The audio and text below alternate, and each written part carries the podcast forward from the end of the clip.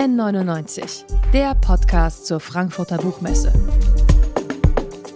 Von Detektor FM, dem offiziellen Podcastpartner der Frankfurter Buchmesse. Wir werden einander viel verzeihen müssen. Diesen fast schon legendären Satz hat der damalige Bundesgesundheitsminister Jens Spahn vor zweieinhalb Jahren im Bundestag gesagt. Wir erinnern uns, da hatte die Corona-Pandemie gerade erst angefangen. Das Thema beschäftigt uns immer noch und ein wirkliches Ende ist auch nicht in Sicht. Mit seinem Buch Wir werden einander viel verzeihen müssen, mit dem Untertitel Wie die Pandemie uns verändert hat und was sie uns für die Zukunft lehrt, in Ansichten einer Krise, blickt Jens Spahn zurück auf die Anfangszeit der Pandemie und reflektiert auch seine Entscheidungen. Darüber wollen wir natürlich in unserem Buchmesse-Podcast N99 hier live auf der Frankfurter Buchmesse sprechen. Guten Tag, Herr Spahn, und herzlich willkommen bei uns im Podcaststudio. Schönen guten Tag. Dankeschön. Ich habe es gerade schon angesprochen. Die Pandemie ist immer noch nicht vorbei. Allerdings sind Sie jetzt nicht mehr Bundesgesundheitsminister. Hat sich Ihre Sicht und Ihr Verhältnis zur Pandemie in den letzten Monaten verändert? Ja, klar hat sich das Verhältnis verändert. Das Virus, die Pandemie hat mich äh, etwa zwei Jahre lang jeden Tag, ich meine, klar, hat uns alle beschäftigt, aber nochmal äh, meinen ganzen Tag geprägt, Entscheidungen, die zu treffen waren ähm, Druck, der natürlich entstanden ist, einfach in der Situation. Das war ja für unser Land eine Zeit der größten Freiheitseinschränkungen in unserer Geschichte. Und das sind ja keine Entscheidungen, die leicht fallen. Also ich versuche ja in dem Buch auch einfach nochmal auch Situationen zu beschreiben, wo es irgendwie auch, auch, auch mal schwer war. Niemand ist immer stark. Ähm, und das sind so Situationen, die ich als Minister im Amt eigentlich gar nicht beschreiben würde, weil ich finde, eine Regierung soll regieren und nicht darüber reden, wie es ihr geht beim Regieren. Aber ich dachte mir im Rückblick, also es ist eine Mischung aus auch Anekdoten, aus Situationen, äh, äh, Lessons learned, auch was Organisation und Struktur angeht, aber eben auch, was das mit einer Gesellschaft macht, so eine spannungsreiche und auch spaltungsreiche Zeit, aber eben auch mit denen, die Verantwortung tragen. Und das ist natürlich jetzt alles weg. Am 8. Dezember 2021 war mein letzter Tag im Amt und seitdem bin ich zumindest, was Corona angeht, äh, sozusagen habe ich äh, da die Seite gewechselt und äh, andere entscheiden über die Maßnahmen, die auch für mich gelten. Vorher habe ich mitentschieden über Maßnahmen, die auch für mich gelten, aber eben auch für alle anderen mit. Jetzt blickt man dann nur noch so ein bisschen privat drauf und es, man merkt es nur noch privat. Es ist klar, ich bin ja noch im Deutschen ja. Bundestag, Infektionsschutzgesetz und anderes klar, aber ich habe mir etwas vorgenommen und ja, das ist jetzt das Buch, das Zurückblick auf die Zeit, aber ich kommentiere nicht die Alltags-Corona-Politik ähm, weil ich es schräg fände, wenn ich jetzt ständig irgendwie, wenn da so zwei Gesundheitsminister in Anführungszeichen irgendwie den, im Zweifel noch mit unterschiedlichen Einschätzungen oder Ansichten äh, die Dinge kommentieren würden, sondern Karl Lauterbach und ich, wir haben uns, wir kennen uns ja auch schon lange, äh, Übergabe gemacht. Gelegentlich sprechen wir auch miteinander, aber wir kommentieren einander nicht öffentlich und das finde ich ist eine gute Tradition in Deutschland und gerade in Krisenzeiten hilft es, glaube ich, nicht, äh, wenn man sich da immer wieder mit einbringt. Also Corona-Alltagspolitik halte ich mich raus dass manche Situationen im Alltag nicht nur logisch sind, ähm, im Zug Maske, im Flug nicht. Äh, das merke ich dann als Bürger auch. Gesundheitsminister, kann man ja sagen, ist manchmal sowieso schon einer der undankbarsten Posten. Sind Sie manchmal dann auch ganz froh, nicht mehr Gesundheitsminister zu sein? Nein. Also ich habe es echt gerne gemacht. Warum? Wissen Sie, ich habe mal als Hobby angefangen, Politik zu machen, so mit 16, 17, Junge Union, katholische Jugendverbandsarbeit, Stadtrat weil ich, weil ich einfach mit Entscheidungen einen Unterschied machen möchte für die Stadt, für die Bürgerinnen und Bürger, Pflegekräfte, Hebammen. Wir haben ja viel angestoßen, bevor die Pandemie begann. Fand ich jedenfalls, haben wir eine Menge anstoßen können aus dem Gesundheitsministerium. Und das ist es, worum es geht. Sie können nur was verändern, wenn Sie auch in einem Amt sind. Und das Amt des Bundesministers ist schon eines, wo durch Debatte, aber eben auch durch Entscheidungen man echt einen Unterschied machen kann, für viele, viele Menschen was verbessern kann. Ähm, und insofern, ich habe das schon gern gemacht. Also froh, dass nicht mehr, es ist so in der Demokratie. Die Zeit ist vorbei, es äh, gibt Wahlen natürlich und dann gibt es einen Wechsel, das gehört dazu. Aber ich habe das schon gern gemacht. Auch dann so jeden Freitag die Pressekonferenz mit Lothar Wieler, ein Rhythmus reingekommen dann irgendwann.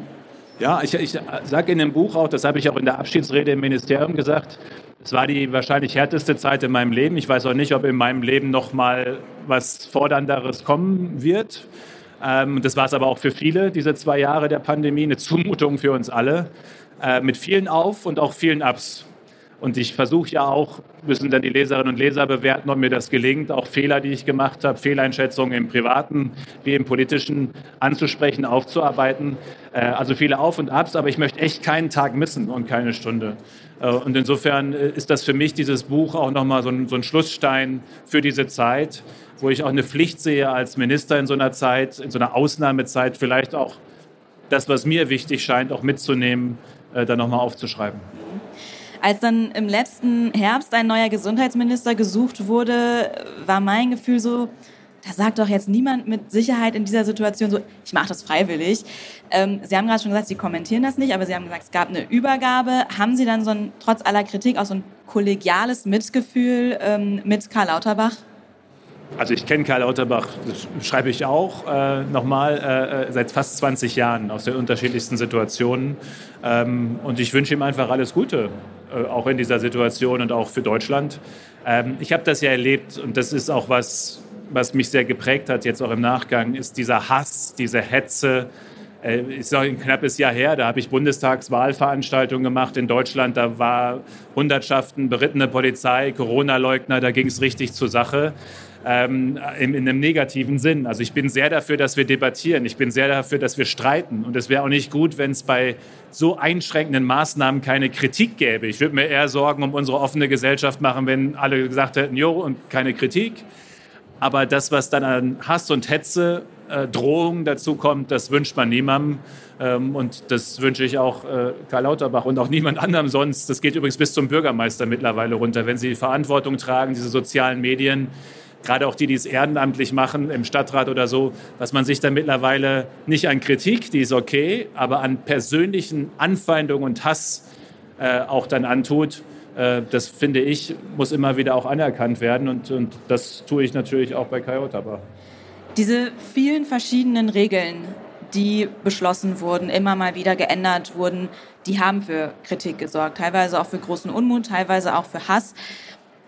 Verzweifelt man da als Minister auch manchmal bei den ja offensichtlich zähen Bund-Länder-Diskussionen? Klar, na klar hast du ab und zu den Gedanken, na, wenn es jetzt alle so machen würden, wie ich sage, wäre es einfach gelöst. Aber das, so ist es ja Gott sei Dank nicht, äh, auch im föderalen Miteinander. Ich sage da immer, das ist vielleicht dann so ein bisschen, manchmal ist es die meistens die Schwarmintelligenz, ähm, dass einfach dadurch, dass einfach viele gerade bei so einer Ministerpräsidentenkonferenz oder wenn wir mit den 16 Gesundheitsministern der Länder und ich, wir haben manchmal drei, viermal die Woche, drei, vier Stunden Impfkampagne besprochen, welche Maßnahmen sind notwendig. Da, da, kann man ja schlauer werden, auch miteinander und am Ende zu Entscheidungen kommen. Schulen schließen zum Beispiel sind mit die schwersten Entscheidungen gewesen und die haben bis heute ja auch echt schwierige Folgen für viele. Das war eine echt harte Entscheidung und da haben wir stundenlang drum gerungen. Und das ist schon gut, dass das nicht einer einfach macht. Und dann gibt es manchmal auch die Schwarm den Schwarm Irrtum, die Osterruhe, wenn Sie das erinnern, äh, die Entscheidung letztes Jahr zu Ostern, äh, äh, die dann entstanden war, dann zurückgenommen wurde, über Ostern fünf Tage alles zu schließen. Und ich habe mein innerer Impuls war gleich, Leute, wenn, das hat es noch nie in Deutschland gegeben, dass fünf Tage am Stück alles zu ist. Das, das, so, aber das war eine Entscheidung, ähm, wo dann manchmal auch der Schwarm sozusagen, also die vielen, die mitentscheiden, falsch liegen können ganz ehrlich, hatten Sie immer den Überblick, welche Corona-Regeln wann, wie, wo zu beachten waren? In allen 16 Ländern, in allen Ausprägungen, nein. Also nicht immer gleich. Ich musste auch dann wenn, gelegentlich äh, äh nachschauen ähm, bei den wenigen Reisen, die ich, äh, die ich gemacht habe. Ähm, das war auch nicht gut. Wir haben, wir haben das begleitet, können Sie übrigens nachvollziehen, wer sich interessiert. Kosmo-Studie, Universität Erfurt mit dem Robert-Koch-Institut zum Beispiel. Wie ist die Akzeptanz zu den Maßnahmen? Und was ja sehr spannend ist, das, da darf man sich auch von den Lauten nicht irritieren lassen. Die ganz große Mehrheit der Deutschen trägt bis heute den grundsätzlichen Kurs mit. Die ist nicht mit jeder einzelnen Maßnahme einverstanden oder sagt auch nicht kritiklos, alles super. Aber sie sagen eben die grundsätzliche Richtung, die Abwägung zwischen Freiheit des Einzelnen und Gesundheit des Nebensitzenden sozusagen, darum geht es ja. Ähm, das tragen wir mit. Ähm, und, und das war, finde ich, das Wichtige. Und das ist dann entstanden, wenn wir ziemlich einheitlich agiert haben. In dem Moment, wo Bund und Länder oder die Länder und Beherbergungsverbot, auch so ein Buzzword, wenn Sie das noch erinnern, wo es um die Frage geht, darf ich eigentlich aus einer bestimmten Region in anderen Bundesländern im Hotel schlafen, Urlaub machen? Da gab es 16 unterschiedliche Regeln. Und wir konnten richtig sehen, mit dem Durcheinander brach die Akzeptanz auch ein, logischerweise. Also das konnte man aber richtig nachvollziehen. Und deswegen diese Unterschiedlichkeit hat insgesamt der Akzeptanz nicht gut getan. Teilweise gab es ja nicht nur 16 unterschiedliche Regeln, da gab es ja auch in den einzelnen Bundesländern, in den einzelnen Landkreisen unterschiedliche Regeln. Ich komme aus Köln, meine Eltern aus dem Kreis Coesfeld. Da sah dann auch so, darf ich euch eigentlich gerade besuchen oder wie ist denn gerade die Corona-Inzidenz bei euch? Das hat ja auch dann nochmal zu Verwirrungen gesorgt. Ja, jein, obwohl man das ja nochmal, also insofern muss man es auch wieder differenzieren wir haben ja schon den Ansatz phasenweise gehabt, da wo es eben deutlich höhere Inzidenzen gibt, da müssen im Zweifel auch andere Maßnahmen gelten als da, wo quasi nichts los ist, gerade pandemisch. Also der Unterschied Schleswig-Holstein im Norden, ich weiß nicht, was die da im Norden haben, ob es der Wind ist oder so, aber die sind ja insgesamt mit viel niedrigeren Inzidenzen durch die zwei Jahre gegangen äh, als, als etwa Bayern oder das Saarland. Hat vielleicht auch mit den Grenz- und Nachbarländern zu tun. Das ist ja auch ein Effekt, den wir gesehen haben. Und es gab schon Zeiten, wo es Sinn machte, regionale Unterschiede zu haben. Aber dass zumindest die Regeln gleich waren, ab wann gilt in einem Landkreis oder in einer Region dann doch mehr, ähm, das, das ist auch nicht immer fair. Also wenn Sie sich erinnern, das beschreibe ich auch, den, aus heutiger Sicht wirkt das alles so klein. Gütersloh, Tönnies, Sommer 2020. Aus heutiger Sicht würde das maximal so eine Nebenmeldung sein. Damals war es natürlich der erste große Ausbruch nach, dem, nach der ersten Welle. Ähm, und dann ging, ging ja Gütersloh und Coesfeld, Nachbarkreis, in den Lockdown. Ähm, und das war schon innerhalb Güterslohs nicht fair, weil drei Orte waren richtig stark betroffen. So ein Landkreis ist groß, 30 Kilometer weiter, selber Landkreis, war eigentlich gar nichts los. Und dann ist die Frage, die ist, du kannst es halt, du musst versuchen, so eine Abwägung zwischen möglichst fair, aber ein bisschen musst du es halt auch verallgemeinern weil sonst kriegst du nicht vernünftige Regelungen hin. Und dieses Abwägen, das versuche ich immer wieder auch zu beschreiben. Wir haben ja keine Wahrheiten verkündet. Es ging ja nicht darum, zu sagen, das ist das Wahre, sondern wir haben abgewogen zwischen unterschiedlichen Interessen, unterschiedlichen Perspektiven. Äh, und manchmal war die Abwägung so, dass sie eine sehr hohe Akzeptanz hatte. Manchmal gab es Kritik. Und das ist das Schöne an der Demokratie, die kann sich dann auch korrigieren. Ähm, aber es geht immer um Abwägen. Und das ist das Wichtige, äh, was ich versuche auch rüberzubringen. Das ist eben Demokratie und Entscheidung in Demokratie. Sie haben im Frühjahr 2020 die Maskenbeschaffung zur Chefsache gemacht. So schreiben Sie es auch in Ihrem Buch und auch selbst mit Anbietern telefoniert und sich über die Marktlage erkundigt. Dass da nicht alles glatt gelaufen ist, äh, geben Sie zu. Aktuell laufen Ermittlungen der Staatsanwaltschaft gegen einen hohen Beamten im Gesundheitsministerium wegen der Beschaffung von 100 Millionen FFP2-Masken für 540 Millionen Euro. Pro Maske sind es mehr als 5 Euro. Sie haben damals dem Kauf per SMS zugestimmt. Ist das etwas, wo Sie heute sagen, dass wir Ihnen das verzeihen müssen? Also es war per E-Mail. Ähm, nein, das ist wichtig, weil das ist, muss ja dokumentiert mhm. sein. Es geht auch um Verantwortung und deswegen müssen Entscheidungen auch dokumentiert sein und das sind sie an der Stelle. Ich kann zu dem Fall den Ermittlungen nichts sagen, ehrlich nicht. Ich weiß nicht, worum es da geht. Äh, ich bin jetzt auch nicht mehr im Ministerium. Ich kriege natürlich auch nicht mehr die Informationen. Ähm, diese Zeit der Maskenbeschaffung, da ärgere ich mich auch über vieles. Äh, wenn du mitkriegst im Nachhinein, was für Provisionen da zum Teil geflossen sind, die Zwischenhändler für Gewinne gemacht haben. Wir haben irgendwann versucht, direkt mit China die Verträge zu machen, mit den Herstellern in China, damit wir die Zwischenhändler rauskriegen. Aber in der ersten Zeit, Sie glauben gar nicht, in meinem E-Mail-Account im Ministerium, der war nicht so geheimnisvoll, jens.spahn.bmg.bund.de. So, da kann man drauf kommen wenn man die E-Mail-Adressen im, im, im, Ministerium kennt. Da kamen tageweise zwei, drei, 500 E-Mails mit irgendwelchen Maskenangeboten an und da überhaupt noch zu wissen, was ist jetzt hier etwas, womit wir was anfangen können und was nicht. Und ganz oft, ich weiß noch, äh, das ist eine Anekdote, die ich weiß von einem Kollegen aus einem Land, die hatten in Schiphol, in Amsterdam am Flughafen, glaube ich, 20 LKWs stehen, die Masken holen sollten von einem Flieger, der dann aber nie gelandet ist, obwohl der eigentlich in China abgehoben hatte. Also es sind da die verrücktesten Dinge passiert. Ähm, und in dieser Zeit haben wir schnell entschieden äh, und konnten nicht einfach eine Ausschreibung über sechs Monate machen, ähm, nach bestem Wissen und Gewissen entschieden. Wir machen übrigens gerade was Vergleichbares. Wir kaufen gerade zu jedem, fast jedem Preis Gas auf der Welt ein, LNG-Gas auf der Welt ein. Ich bin sehr sicher, es wird irgendwann auch einen Bundesrechnungshofbericht geben, der feststellt, dass man an bestimmten Stellen das vielleicht hätte anders machen können. Aber das ist im Nachhinein immer, immer auch leichter zu beurteilen. Also aus heutiger Sicht würde ich manches anders machen. Vor allem eins würde ich früher machen, direkt mit China die Verträge und die Zwischenhändler raus, weil ich diese Provision, die ärgert mich wirklich. Und da ist ja auch der ganze sozusagen dieses, dieses Halbseidene dann entstanden, das Sie gerade angesprochen haben an verschiedenen Stellen. Ähm, also ja, heute würde ich einiges anders machen. Sie sehen es auch wie Karl-Josef Laumann, CDU-Gesundheitsminister in NRW, und stimmen ihm dann bei dieser Aussage zu, wer nach der Krise nicht den Landesrechnungshof am Arsch hat, der hat alles verkehrt gemacht. Aber macht man es sich da nicht auch so ein bisschen einfach mit der Einstellung? Ich finde, man muss unterscheiden. Und das ist übrigens auch das, einige haben mir gesagt, wir müssen, werden einander viel verzeihen müssen. Da will der im Vorhinein schon die Prokura haben, alles äh, falsch machen zu können, sozusagen. Mir geht es schon darum, und so kenne ich Karl-Josef Laumann auch, ähm, dass man Fehler bespricht und Verantwortlichkeiten und Verantwortung bespricht. Ähm, aber die Frage ist ja immer, wie. Ähm, ob man auch sieht, und dieses, mir geht es vor allem um den Verzeihenden. Welche innere Haltung muss ich eigentlich haben, dass ich, ich finde das Wort so schön, erbittlich bleibe, dass ich bereit bin wahrzunehmen, dass da Entscheidungen getroffen sind, in bester Absicht, mit dem Wissen und dem, dem besten Wissen und Gewissen, das in der Situation da war.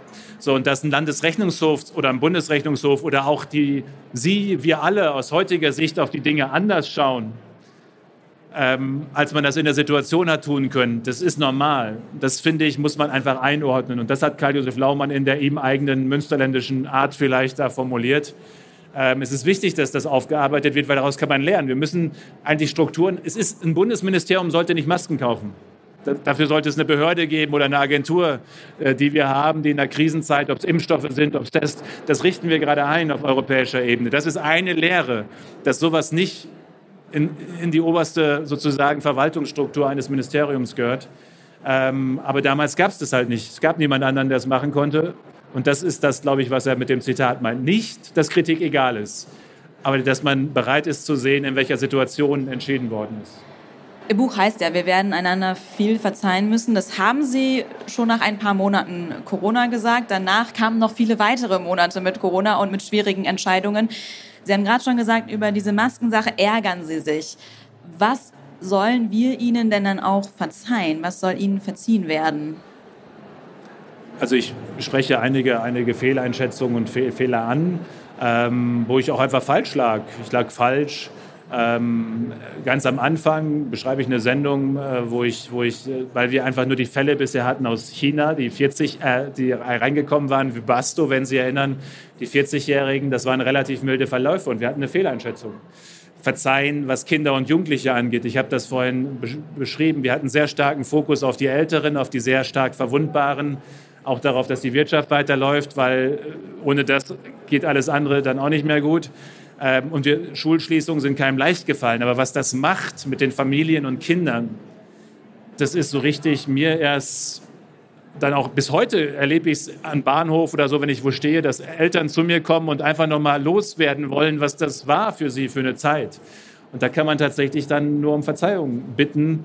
Ähm, aber eben auch im Verständnis, in, warum das gemacht worden ist. Also es hat niemand, ich lese manchmal so, da gibt es ja die Verschwörungstheorien, die haben doch Spaß gehabt oder Freude an diesen Entscheidungen, so viel Macht zu haben, die Freiheit einzuschränken. Glauben Sie mir, ich kenne keinen, dem das irgendwie Freude gemacht hat oder leicht gefallen wäre, diese Entscheidungen zu treffen. Und das geht immerhin bis zu privaten Entscheidungen. Sie kennen vielleicht die Geschichte, dass ich den, die Fehleinschätzung gemacht habe, nach Leipzig zu einem Abendessen zu fahren, wo ich morgens noch im Fernsehen gesagt habe, wenn Sie es eben gehen, vermeiden Sie Veranstaltungen. Damals, ich will es jetzt nicht entschuldigen, Inzidenz Leipzig war 17, wir hatten den Termin dreimal abgesagt, das müssen wir vielleicht mal machen. Ich hätte ihn noch mal verschieben sollen. Und das sind eben Fehleinschätzungen, Fehler, die ich gemacht habe, wo ich jedenfalls versuche, und da müssen Sie dann als Leserinnen und Leser entscheiden, ob mir es gelungen ist, da auch zuzustehen und dazu, ja, ich, also nicht expressis verbis, aber wenn Sie so wollen, um Verzeihung zu bitten. Aktuell kritisieren Sie die Koalition, dass sie zu viel kommuniziert. Sie haben es gerade schon gesagt, man muss nicht immer wissen, wie es den Leuten geht. Was ist denn zu viel? Also was ich beschreibe, wichtig ist schon erklären. Also zum Beispiel diese Freitags-Bundespressekonferenz mit dem RKI-Präsidenten, da haben ja manchmal eineinhalb Stunden lang Hunderttausende zugeguckt. Das wurde ja live übertragen und wir haben von den Sendern die Rückmeldung bekommen, es gibt ein Wahnsinnsinteresse an diesen Informationen. Ähm, also erklären, erläutern, auch warum wir welche Entscheidungen treffen. Das ist schon wichtig. Man kann aber auch überkommunizieren in einer Art und Weise. Zum Beispiel, es gab Tage, da hatten wir eine Anfrage von Tagesschau direkt oder extra, äh, Heute Journal, RTL aktuell. Und ich habe halt gesagt, okay, dann mache ich an dem Abend fünf Interviews und will es nochmal erklären. Das war so der Wille, was du aber, du, du überkommunizierst dann. Irgendwann, können, irgendwann können, sie, können sie einem auch den Gesundheitsminister nicht mehr sehen, die Leute. Äh, und zum Zweiten machst du, du kannst nicht jedes Mal das identisch Gleiche sagen. Du sagst jedes Mal irgendwas anderes, was eine Tickermeldung auslöst. Also das, und, und irgendwann sind ganz viele Botschaften in der Welt. Und insofern ja, erklären und erläutern, aber es gibt Wochen, da hätte ich im Nachhinein besser mich auf die Freitags-Bundespressekonferenz konzentriert äh, und da ausführlich Stellung genommen als drei Interviews am Abend, äh, wo ich einfach dachte, ich muss es nochmal überall erklären. Aber wie gesagt, manchmal kann es auch zu viel erklärt sein. Ich kann mich auch noch gut an ein Gespräch mit einer Freundin erinnern, so ganz am Anfang der Pandemie. Da haben wir dann zueinander gesagt, ja, bis zu unserem Geburtstag im November ist das wieder vorbei. Damit lagen wir offensichtlich sehr falsch. Ähm, ab wann wussten Sie denn als Gesundheitsminister, dass uns Corona tatsächlich noch ein paar Jahre beschäftigen wird? Also, dass eine Pandemie ist ja nicht die erste Pandemie in der Menschheitsgeschichte, ist die erste Pandemie übrigens in der Menschheitsgeschichte, wo es einen Impfstoff schon während der Pandemie gab. Das war schon was Besonderes und ist eigentlich ein Wahnsinn im positiven Sinne, dass das gelungen ist. Ähm, aber wir wussten oder konnten jedenfalls mit hoher Wahrscheinlichkeit annehmen, so ist besser formuliert, dass es mindestens eine zweite Welle gibt.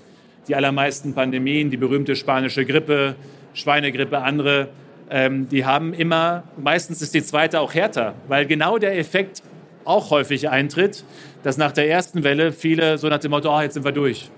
Das, das, Verrückte ist, das kann man bei der spanischen Grippe, das kann man bei harten Grippewellen, aber eben auch 1918 wirklich nachvollziehen, dass genau das Gleiche passiert ist zwischen der ersten und der zweiten Welle.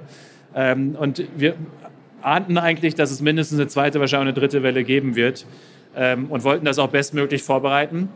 Ähm, aber wir waren dann gerade im, äh, in Richtung Weihnachten 2020, wo wir alle ja, ich habe auch gesagt haben, lasst uns bis Weihnachten noch mal durchhalten, damit wir Weihnachten bei der Familie sein können. Das war ja die Botschaft, wo wir dann jetzt noch mal und auf einmal mussten wir kurz vor Weihnachten sagen, es hat nicht gereicht. Wir werden auch über Weihnachten und das hat richtig viel Frust gemacht. Also die Zeit der Jahreswechsel 2020, 2021 war, glaube ich, die Zeit mit dem größten Frust auch für viele in dieser Zeit. Der Lockdown, der immer verlängert wurde, der Impfstoff, der noch nicht überall verfügbar war. Wir haben zwar von Anfang an gesagt, es wird knapp sein, es wird brauchen bis in den Sommer, bis wir alle impfen können. Aber natürlich war die Ungeduld groß, nachvollziehbarerweise. Ähm, und das, wenn ich so zurückblicke, war das wahrscheinlich die Zeit, wo aus nachvollziehbaren Gründen der Frust insgesamt am höchsten war. Wir alle waren es echt leid im Jahreswechsel. Weihnachten 2020 war dann ja so ein Ziel, was öffentlich dann auch kommuniziert wurde. Die sagten ja, wir müssen bis Weihnachten durchhalten. Aber gab es vorher schon intern so Überlegungen, ja, okay, das könnte bis da und dahin dauern, dass es so konkrete Daten gab, was man da dann intern wusste, die dann vielleicht nicht öffentlich schon kommuniziert wurden, weil man dann dachte, hm, weiß man nicht, es kann Frühjahr, Sommer, Herbst werden. Nee, das nicht. Ähm, was wir halt gerade bei dieser Welle ähm, nochmal einfach gesehen haben, ist, wenn du nicht frühzeitig diese Welle in den Griff kriegst und sie einmal exponentiell wird, also das Wachstum, dann ist es halt ganz schwer wieder einzufangen. Und damals ja noch eine Zeit ohne Impfstoff. Und es gab im Oktober eine Bund-Länder-Runde, Ministerpräsidentenkonferenz. Und ich weiß noch, die Bundeskanzlerin, ich, andere, wir haben versucht, deutlich zu machen, wenn wir das Ding jetzt nicht brechen, dann werden wir hier in drei Wochen wieder sitzen aber wir konnten nicht ausreichend überzeugen. Äh, und wir saßen, die Stimmung im Land war auch noch nicht so. Die Stimmung war irgendwie noch, klappt schon. Kann man sagen, hätte da trotzdem.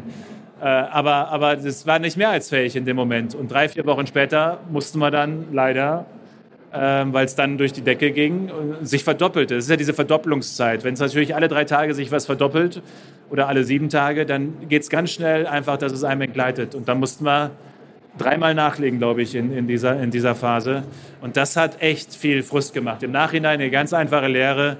Besser zu einem früheren Zeitpunkt auch ruhig etwas mehr runterfahren, dafür aber die Welle früh brechen, als sie sich erst aufbauen lassen. Wichtig, das sind alles Dinge für, bevor der Impfstoff da ist. Jetzt mit Impfstoffen sieht die Dinge natürlich relativ relativer aus. Da können wir, wie wir sehen, deutlich höhere Inzidenzen und Infektionszahlen im Gesundheitswesen ja auch miteinander durchhalten.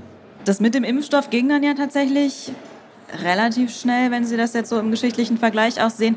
Wie läuft das denn dann im Hintergrund bei Ihnen im Ministerium ab? Jetzt mal beim Beispiel Impfstoff. Ab wann wussten Sie da, wann es den geben wird? Also zur Erinnerung vielleicht nochmal, so der Jahreswechsel 2020, 2021 fing es in Deutschland an zu impfen. Da waren die Briten tatsächlich auch schon ein bisschen schneller und hatten mehr Leute geimpft als wir. Wann wussten Sie denn aber, ja, so ab Jahreswechsel können wir auch damit anfangen?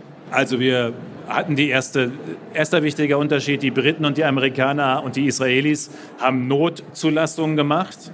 Wir haben von Anfang an gesagt, wir machen eine ordentliche Zulassung, weil wir auf der Strecke Vertrauen brauchen.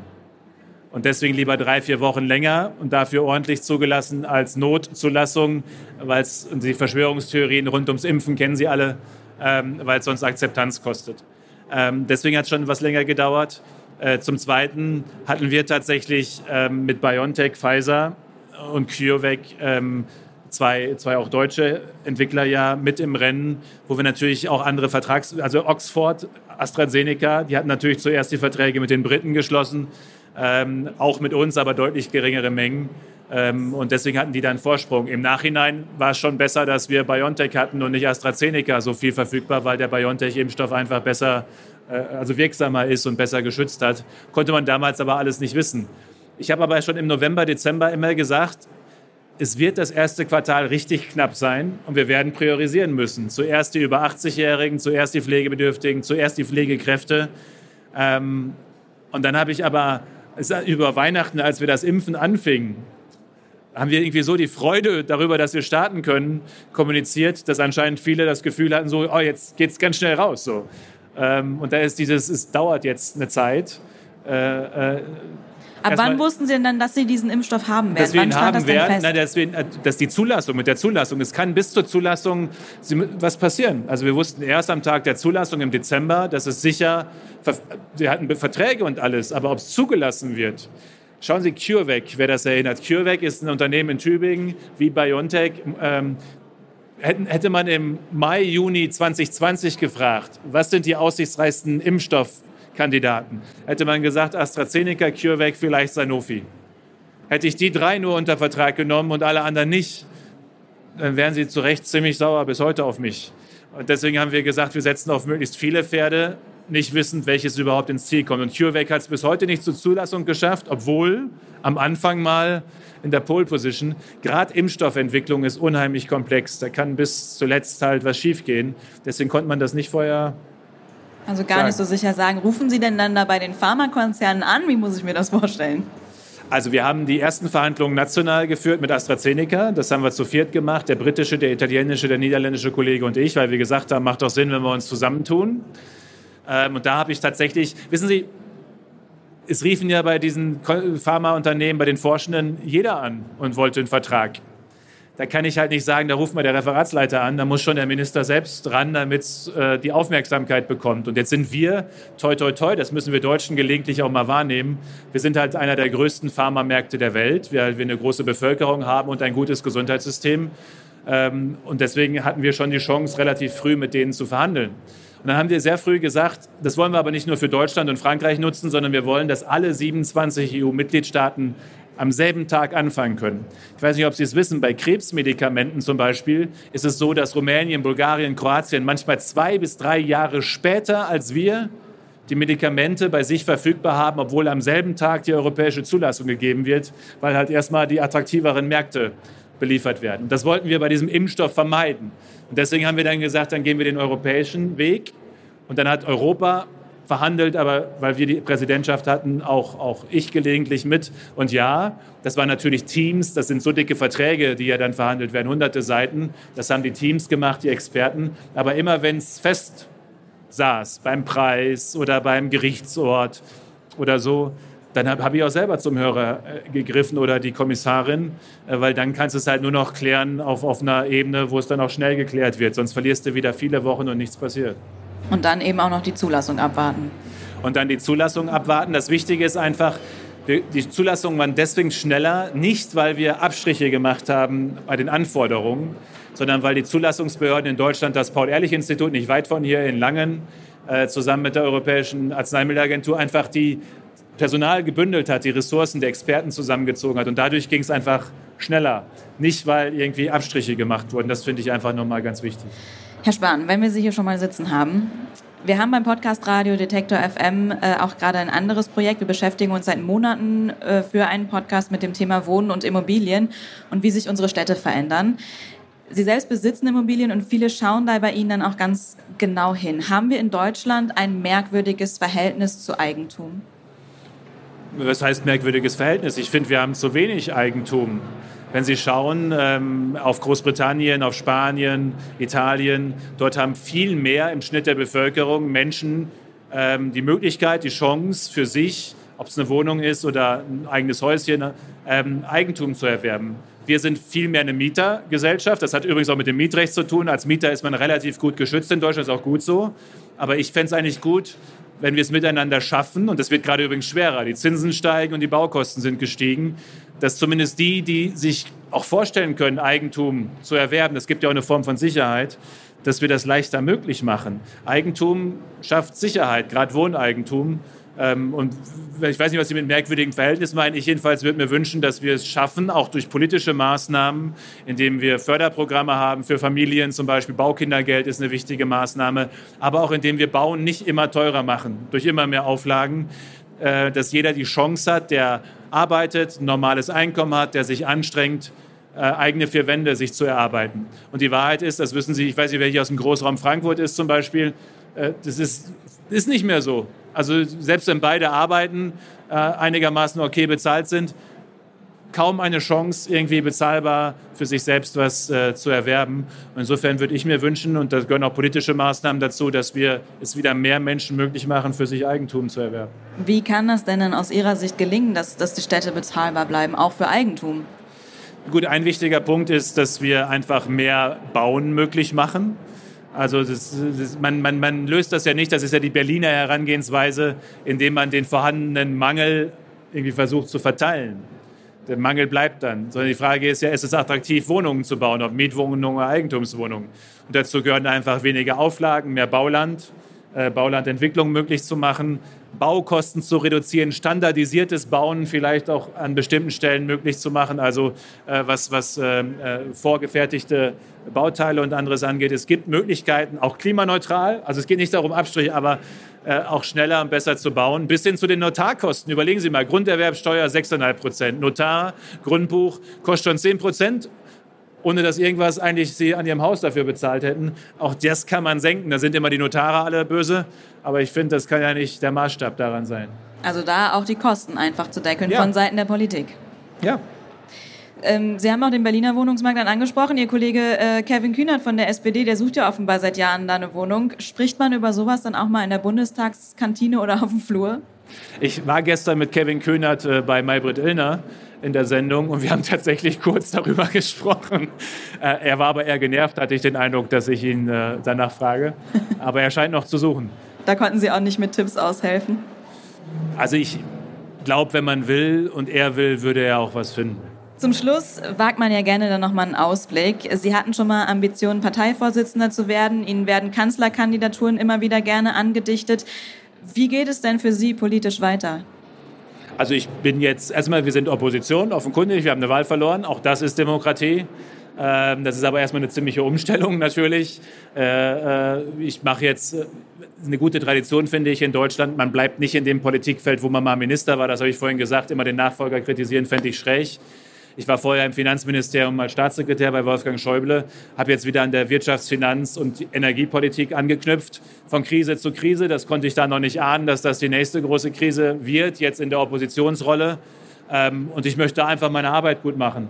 Ähm, mich einbringen in die Themen. Ich diskutiere unheimlich gern, übrigens auch kontrovers. Ich finde nichts langweiliger, als wenn alle einer Meinung sind. Da muss man hier oben nicht viel arbeiten.